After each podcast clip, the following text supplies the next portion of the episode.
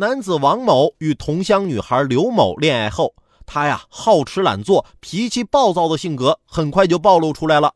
去年十二月，刘某终于难以忍受，彻底与王某分手，并立刻返回了陕西老家。但王某的不死心，几经寻求复合被拒绝后，他追到了刘某的家门口，却远远望见刘某牵着另一个男子的手，刚想上前理论。但又见到啊，刘某的新男友高大威猛，遂心生胆怯，掉头回家。回家的路上，他走进一家手机店，趁店里一名女销售不备，盗走了价值三千余元的手机一部。近日，王某在广东落网。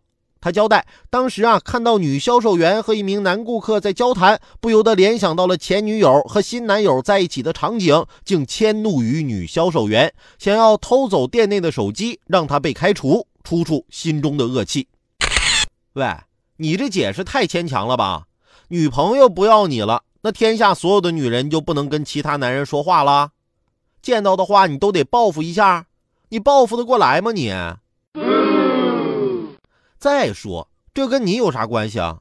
多反思反思你自己吧，还不是因为你好吃懒做、脾气暴躁，太忽略了另一半的感受。我可是吃过这方面的亏呀。昨天晚上我问我媳妇儿：“哎，我今天怎么没看你戴项链呢？”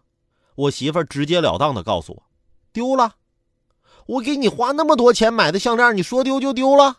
看到我刚要发飙，我媳妇儿立刻飞快的说道：“你可别想着凶我啊！半个月前就丢了。刚开始我还有点怕你骂我，现在不怕了。来来来，咱们讨论一下，这半个月你都没有关心我。你要关心我的话，你能到现在才发现项链丢了吗？”